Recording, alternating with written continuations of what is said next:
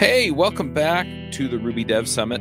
Uh, we are asking experts in Ruby and Ruby on Rails about what the future of Ruby looks like. Uh, I am talking to Stephen Margheim. Uh, Stephen is uh, something something boss of engineering at Test.io, and uh, you know has been doing a lot of work on the SQLite uh, Ruby integration and and some of that with Rails as well. Um, and uh, yeah, so I thought you might have kind of a fascinating take, Stephen, on what the future of Ruby is. Um, we don't have to stay in the lane of SQLite. Obviously, we can talk about you know where the community's going, where you see the technology going as a whole. Um, you know, and and then yeah, eventually we'll probably talk about database stuff. Um, but yeah, what what when people talk about what the future of Ruby is, what what are you thinking? Yeah, I think that Ruby is experiencing a bit of a resurgence the last mm-hmm. maybe year and a half um, as the larger web development community is starting to realize the value and the benefits of simplicity, whether that's simplicity in the form of deployment architectures, monoliths versus micros, microservices, whether that is simplicity in the form of how your web application is architected. You know, do you mm-hmm. use all of the new React features and find your way into Next.js so you can have React server components? or do you start right. to explore the possibilities of like, oh, okay, like can hypermedia actually provide rich experiences and you know, I think for for Ruby, we have such a long history in the world of web development that we've experienced a lot of the temptations, a lot of the cycles of hype and um, technologies. And there's always been a strong core of pragmatism in the Ruby community, which I think has helped protect us somewhat from the hype driven volatility that I think is more common in the JavaScript and uh, front end focused uh, portion of web development. But I think that if, as I look into the future, like for Ruby, I see an opportunity for us to become more active and engaged and connected with the larger web development conversations and trends as there is this growing sort of union in the natural pragmatism of the Ruby community and the desire to find that one perfect best tool that seems to be driving so much of the larger web development community. Right.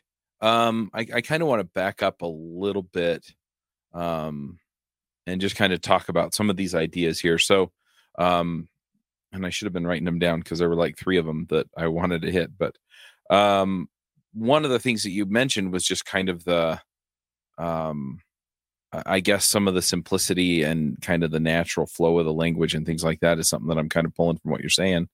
Um, and I'm curious as to how much you see. I mean, are we pulling people back from some of these other communities, or are we attracting newer people because of the way that Ruby works, or you know, because you mentioned we're kind of seeing this resurgence, and so I'm I'm curious where you're seeing it. Is it newer people? Is it experienced people? Is it across the spectrum?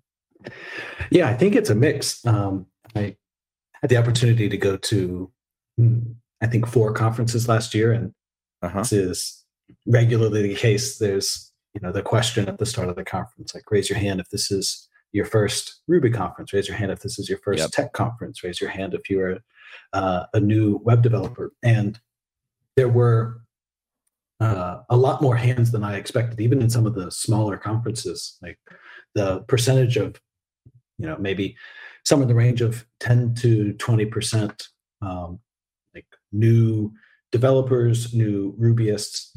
Mm-hmm. So I do think that there is still a an influx of people that are new to development, new to web development, who are finding Ruby and finding it interesting and attractive. I've also seen a lot of people who, and again, I think this is one of the benefits of Ruby, like being around for 30 years, who have worked with Ruby at some point in their past. And then uh-huh. over the course of maybe the last five to 10 years, their jobs had them focusing more in some aspect of working in JavaScript. And then in the last maybe three years to one year, have started doing more work in Ruby. So I think that there are um, two sort of like mainstreams. One are these new Rubyists who are coming into the industry, um, finding the language, finding the community, finding the tools, finding the ecosystem attractive and interesting. And then there's also long term web developers who might have spent the last decade primarily working in JavaScript, but are now finding themselves coming back to Ruby. And right. the combination of those two things, I think, is bringing a lot of energy back into the community and into the ecosystem. Yeah, I think there's a lot to that. Um, I mean, some of it is just kind of the, I don't even know how to explain it, but kind of the simple, intuitive nature of the language. Um, and some of that is, yeah, a lot of the tools you, I think you said it was a pragmatic approach to things that we have in Ruby, where yeah, a lot of these problems get solved and they get solved in an elegant way that and it's not just elegance because elegance it's elegant because it's easy it's you know i, I can kind of grab it and get my hands on it and figure it out and understand what's going on there and if i don't want to go too deep on it i can still kind of intuit my way into using it. Yeah i think that's an important addition to the framing of like the simplicity of Ruby is that it's it's not a simplicity that puts a ceiling on power or flexibility. Right. It's a simplicity around intuition and understandability and readability that makes it I think really attractive for spanning that sort of like gap from like having one person doing work and then starting to bring on your second and third person into the mm-hmm. team and having to deal with the communication overhead of like what are we doing how are we trying to get this computer to do precisely what we want consistently and repeatedly right. and it's there where the sort of natural characteristics of ruby i think really shine and its simplicity is in its ability to express ideas with great clarity that I think really makes it attractive uh, even today, like 20, 30 years later. Um, there's still a really vibrant community there because when you need to do something, right? Like you, you want to write code not for its uh, mathematical purity, but for mm-hmm. achieving some valuable goal. I think that there are really very few languages that have the same clarity of intention in the code itself uh, as compared to Ruby, and it continues to draw people to it um, all these mm-hmm. years later. So I want to ask, uh, kind of along these same lines. Um, I'm assuming you're using Ruby and or Rails um, at Test.io, and so uh, yeah, when we correct. got on the call, you mentioned that hey, you know, I can get on and I can do these summits and things because I have a, a well functioning team that, you know, everything kind of works smoothly. And I, I'm wondering, I mean, some of that's going to be down to, you know, management process and things like that. But but how much do you attribute that to the language? Yeah, well, I attribute a lot to the language, especially in our context where we have pushed into a number of new product categories in the last four years. You know, so for the longest time, we were mm-hmm. a fairly standard SaaS startup where the company's name is Test.io, the web domain is test.io, right. the product is the Test.io platform. Right? There was a very right. clear one-to-one to one mapping, but with success and time, you naturally grow and expand. And especially recently we have been expanding into a number of different areas and in each of those cases that has been expanding with like a completely new code base um, so we now have a department that is building large new features as well as maintaining um, 10 you know, revenue generating products mm-hmm. that are their own separate repositories. And if you include every single kind of developer, you know, native developers, um, QA developers, designers, what have you, we're still under 50 people. And oh, wow. so much of what is allowing us to have that kind of uh, breadth of responsibility while not like exploding the size of people and lines of communication and and that kind of uh, managerial overhead is directly because Ruby and Rails as a combination really do allow small groups of people to do large, meaningful amounts of work when you know how to wield those right. tools well. Yeah, that makes sense. Um, I guess the other question that I have, and I don't know how good a feel any of us really have for this, but um, it seems like back in its heyday, Ruby and Rails in particular were kind of the go to option for SaaS companies to start their products in, right?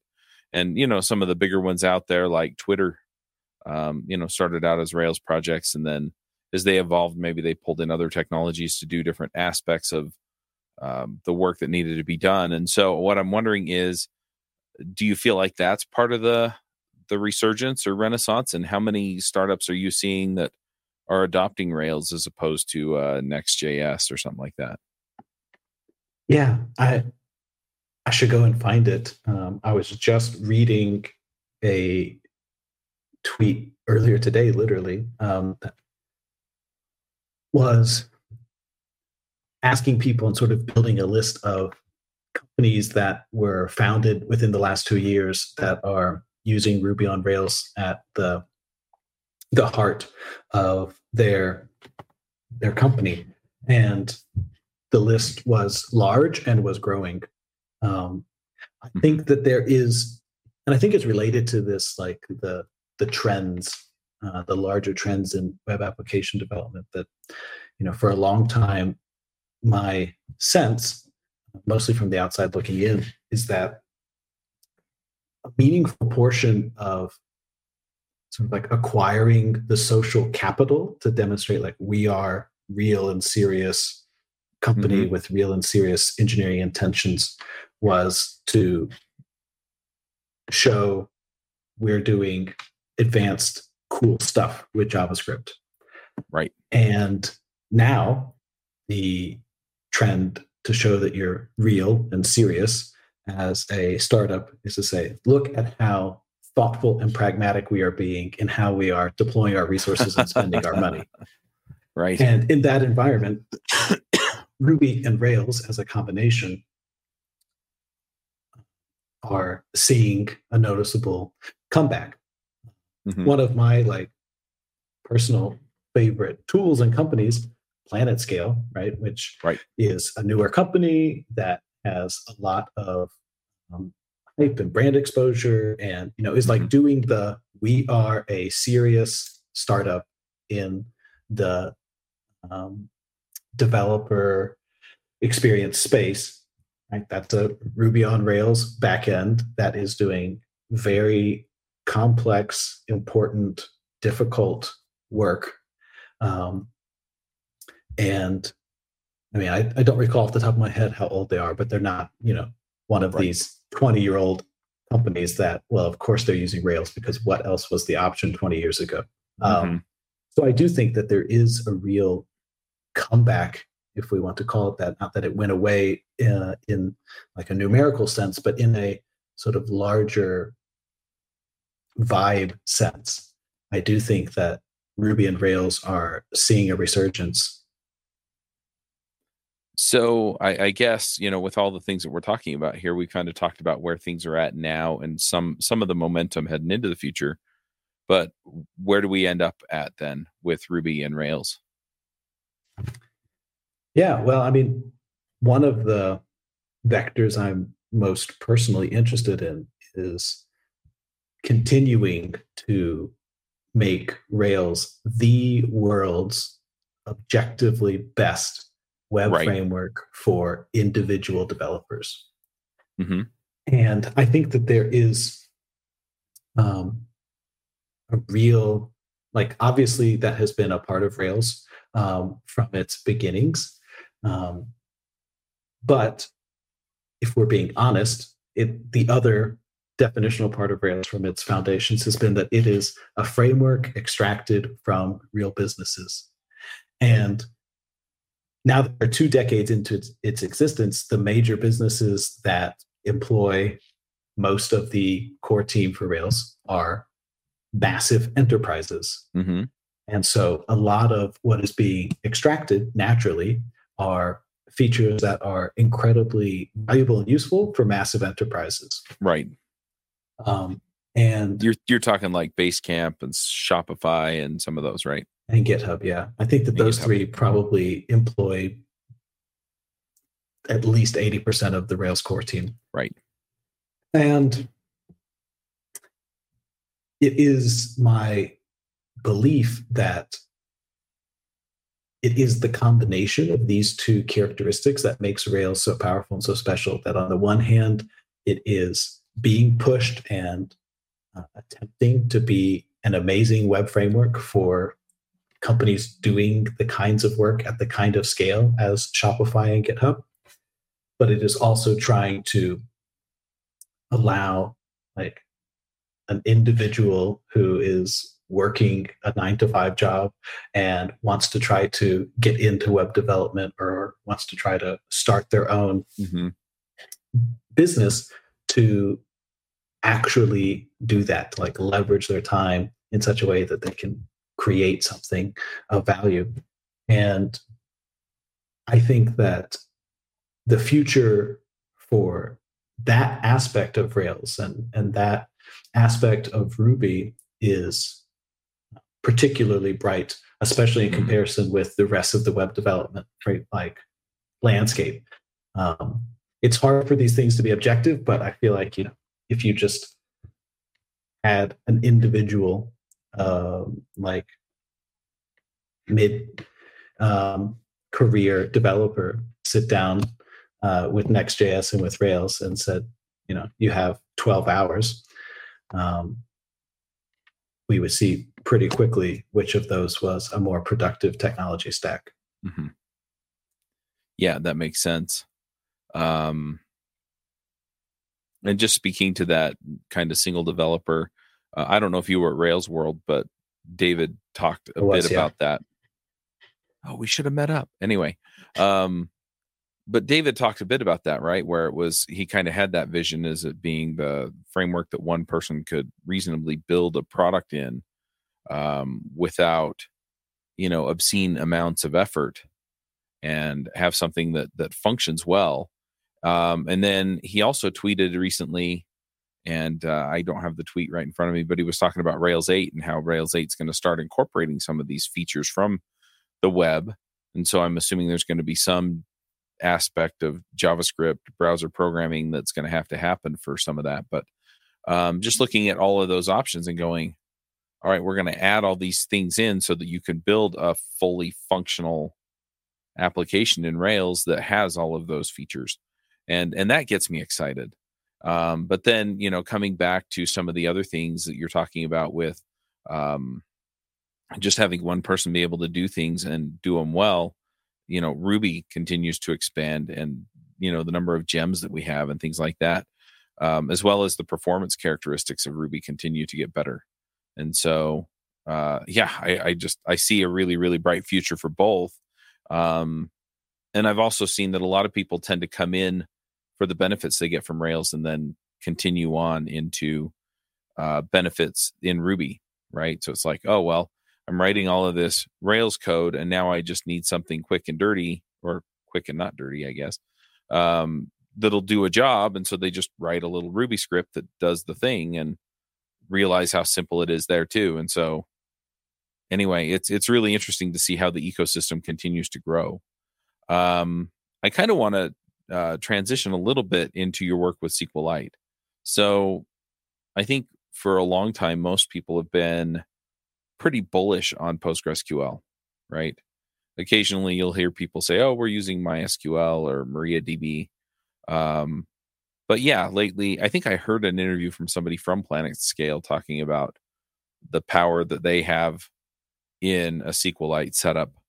And so I'm just curious, um, yeah, what what's your work there look like, and where do you see that going?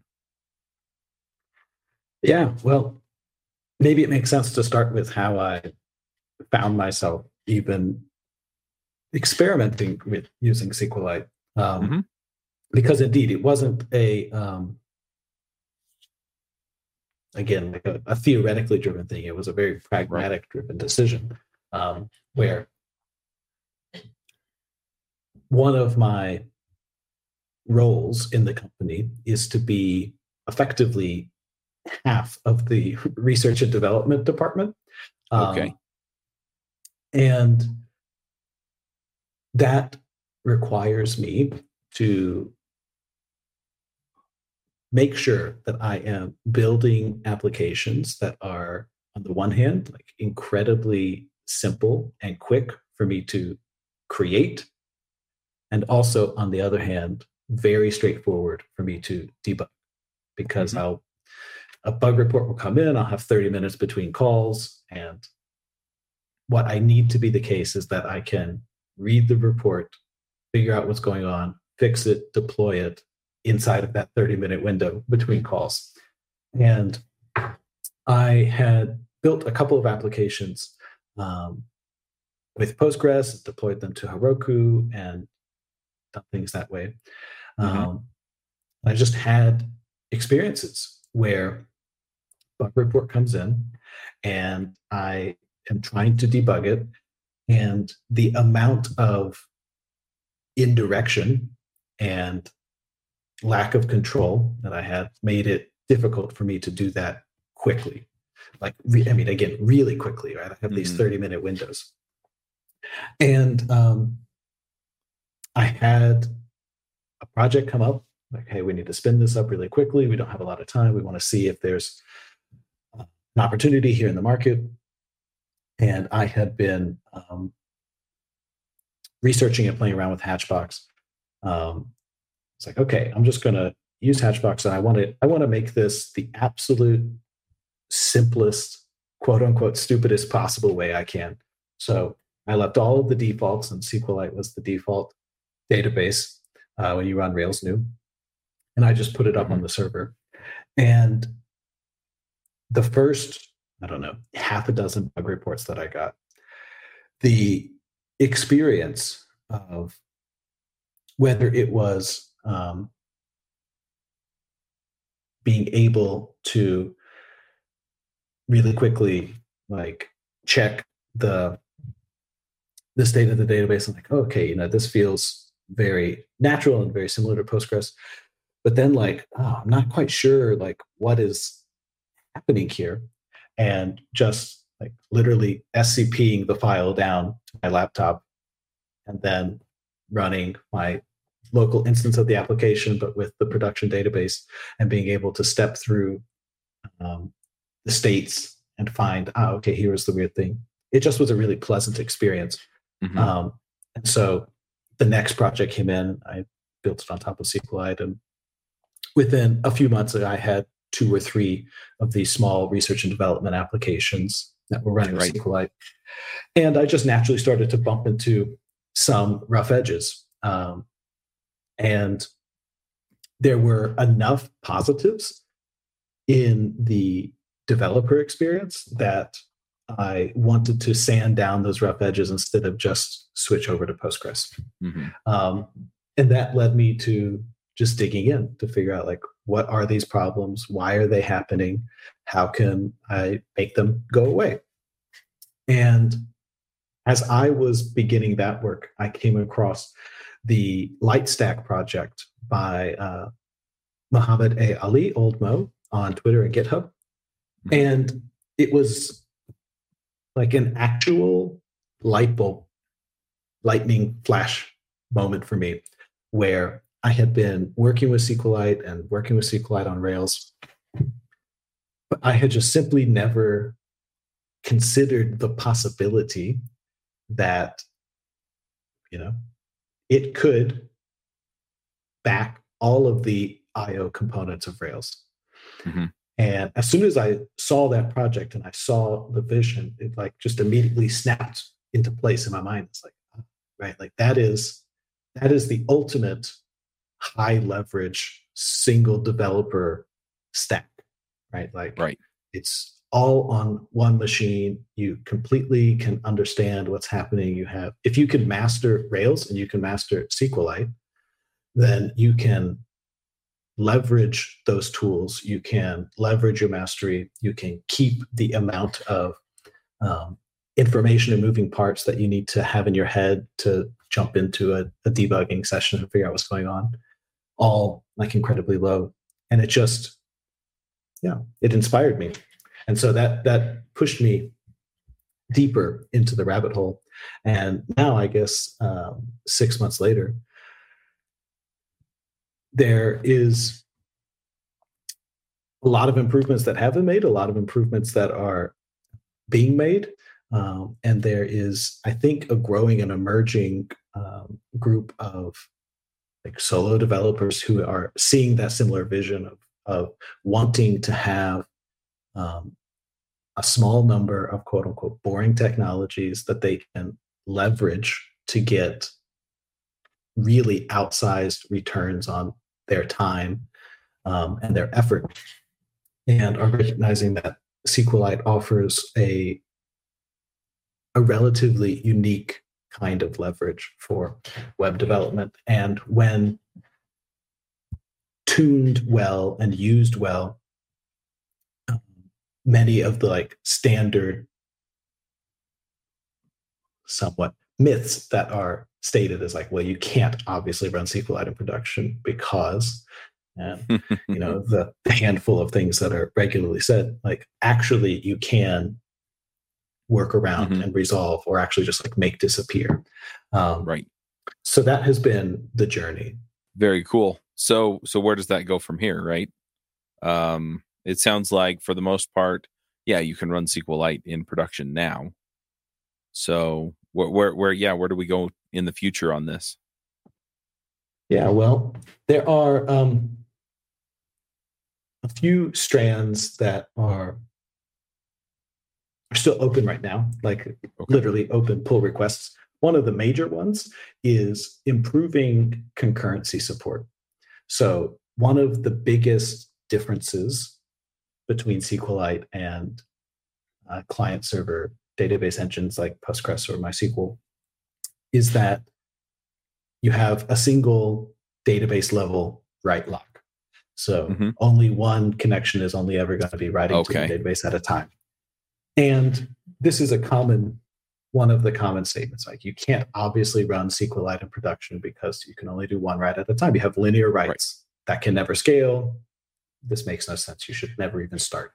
Um, now, that statement fails to account for a, a, number of pieces of nuance. One of the most important ones is that, like, when you completely remove any form of network latency, right, and you're able to bring queries down from milliseconds to microseconds, mm-hmm. you know, you can linearly stack hundreds of write queries in the same right. amount of time it took you to do one write query. It, changes um, the the math there, but there is still um, pain when it comes to like Rails's default connection pool, having multiple connections to the database, and dealing with mm-hmm.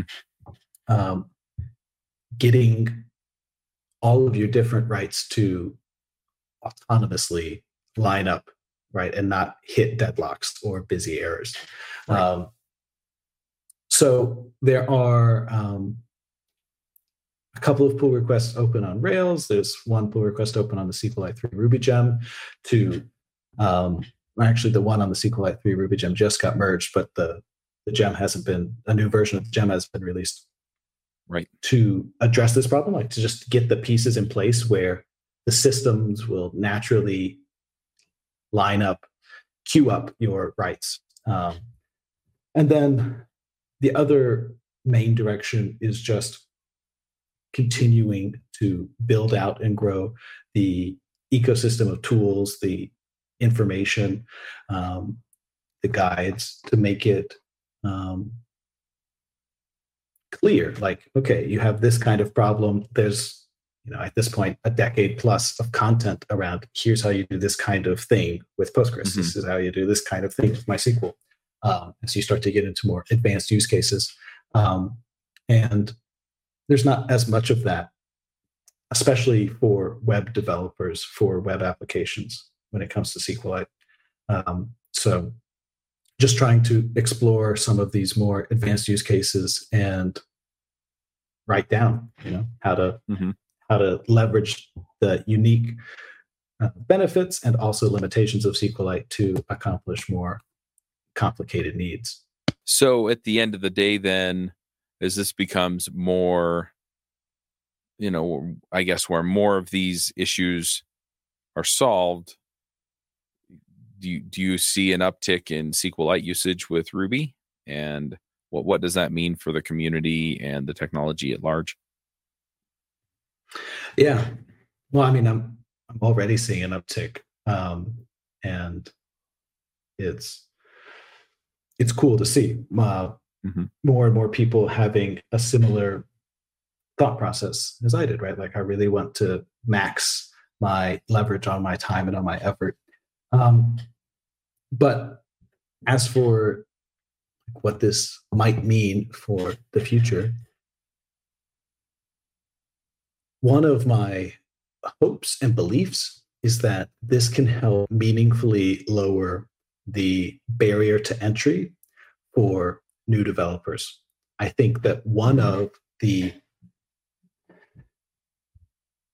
the areas where the JavaScript world had the advantage for a long time was how easy they at least made it seem to get started, to go from I have right. an idea and I don't know, I don't feel like I'm a web developer, I don't feel like I'm a developer, but I want to like create something. And there was a lot of content and a lot of um, you know like this push for SaaSifying everything, making everything a service, everything an API, right? Um, so it's just you just write these 30 lines of JavaScript and you just, you know, pay for these 15 different SaaS services and now you've got a web application.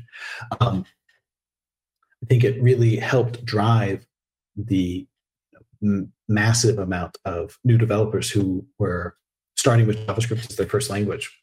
But in the last couple of years, as React has gotten more and more complicated, bigger and bigger, more of a framework and less of a uh, library, um, there's an opportunity, I think, for Ruby to take that advantage back. And mm-hmm. one of the worries I have is that we might miss that opportunity because so many of the really experienced developers in Ruby are very comfortable with larger, more quote unquote enterprise grade deployment architectures, right? It's like, well, if I'm going to do a web application, I'm going to do it well obviously I need to make sure I have uh, a multi-region high availability Postgres cluster that is sharded and using replicas correctly. And I want to have my Redis servers, but I need to make sure I have different Redis servers with different configurations for the different expiration policies.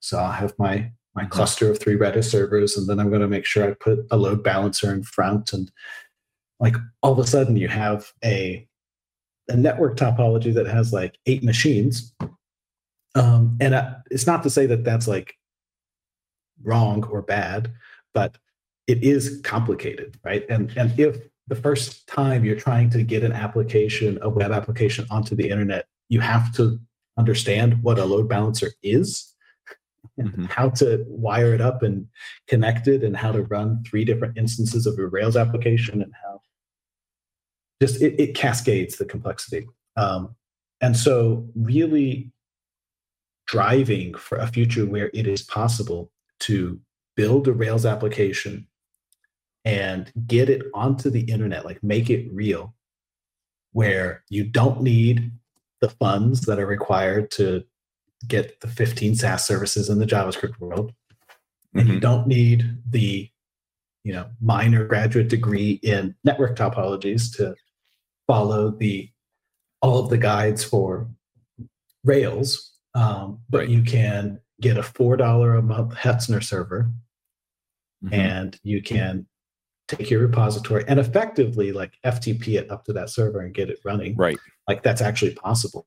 Um, at that level of simplicity, I think offers Ruby and offers Rails the opportunity to start winning back some of the um, new developer um, pipeline um, as React sort of makes their way into their their second decade in their more you know mm-hmm. enterprisey um, stage of of their life cycle.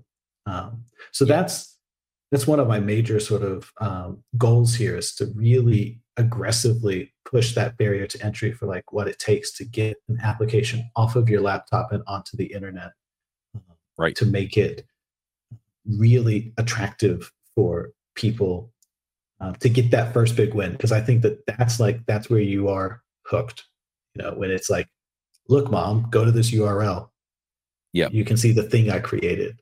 Like that is magical and if we can make that as quick straightforward clear understandable as possible i think people will naturally make their way into the Ruby and Rails communities um, as they're starting their careers.